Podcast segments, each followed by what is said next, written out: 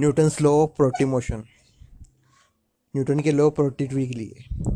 तो हम इस पॉडकास्ट में सीखेंगे न्यूटन्स के जितने तीन लॉज हैं प्रोटिविटी के लिए। पहला लॉ है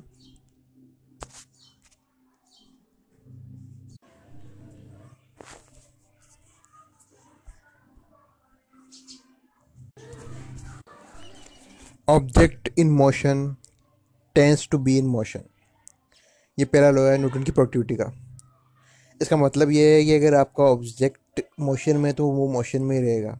अगर आप मोशन में हो, आप काम कर रहे हो तो आप मोशन में ही रहोगे। अगर आप रेस्ट करने जा रहे हो रेस्ट भी कर रहे हो तो आपको कोई तरीका ढूंढना पड़ेगा ताकि आप दो मिनट के अंदर मोशन में आ सको। कि ज़्यादा टाइम लगेगा ना फिर आपका मन नहीं करेगा काम करने का। तो ये है पहला पहला लो सेकंड लो है work hard on right things hard work करो सही चीज़ों के ऊपर राइट थिंग्स के ऊपर।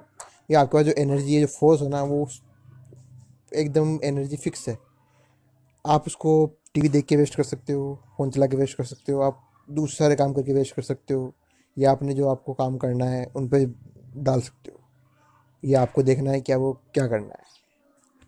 तीसरा लो है, आपकी प्रोडक्टिविटी बैलेंस होती है आपके अपोजिट फोर्सेस का। अपोजिट फोर्सेस क्या होते हैं? टीवी डिस्ट्रेक्शन जितने सारे डिस्ट्रेक्शन है ना आपके डिस्ट्रेक्शन जितने भी हैं आपके। वो सब आपके अपोजिट फोर्सेज हैं। आप उसको बढ़ा कह सकते हो।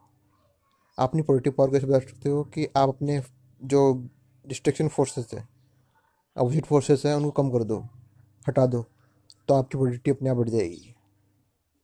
Do it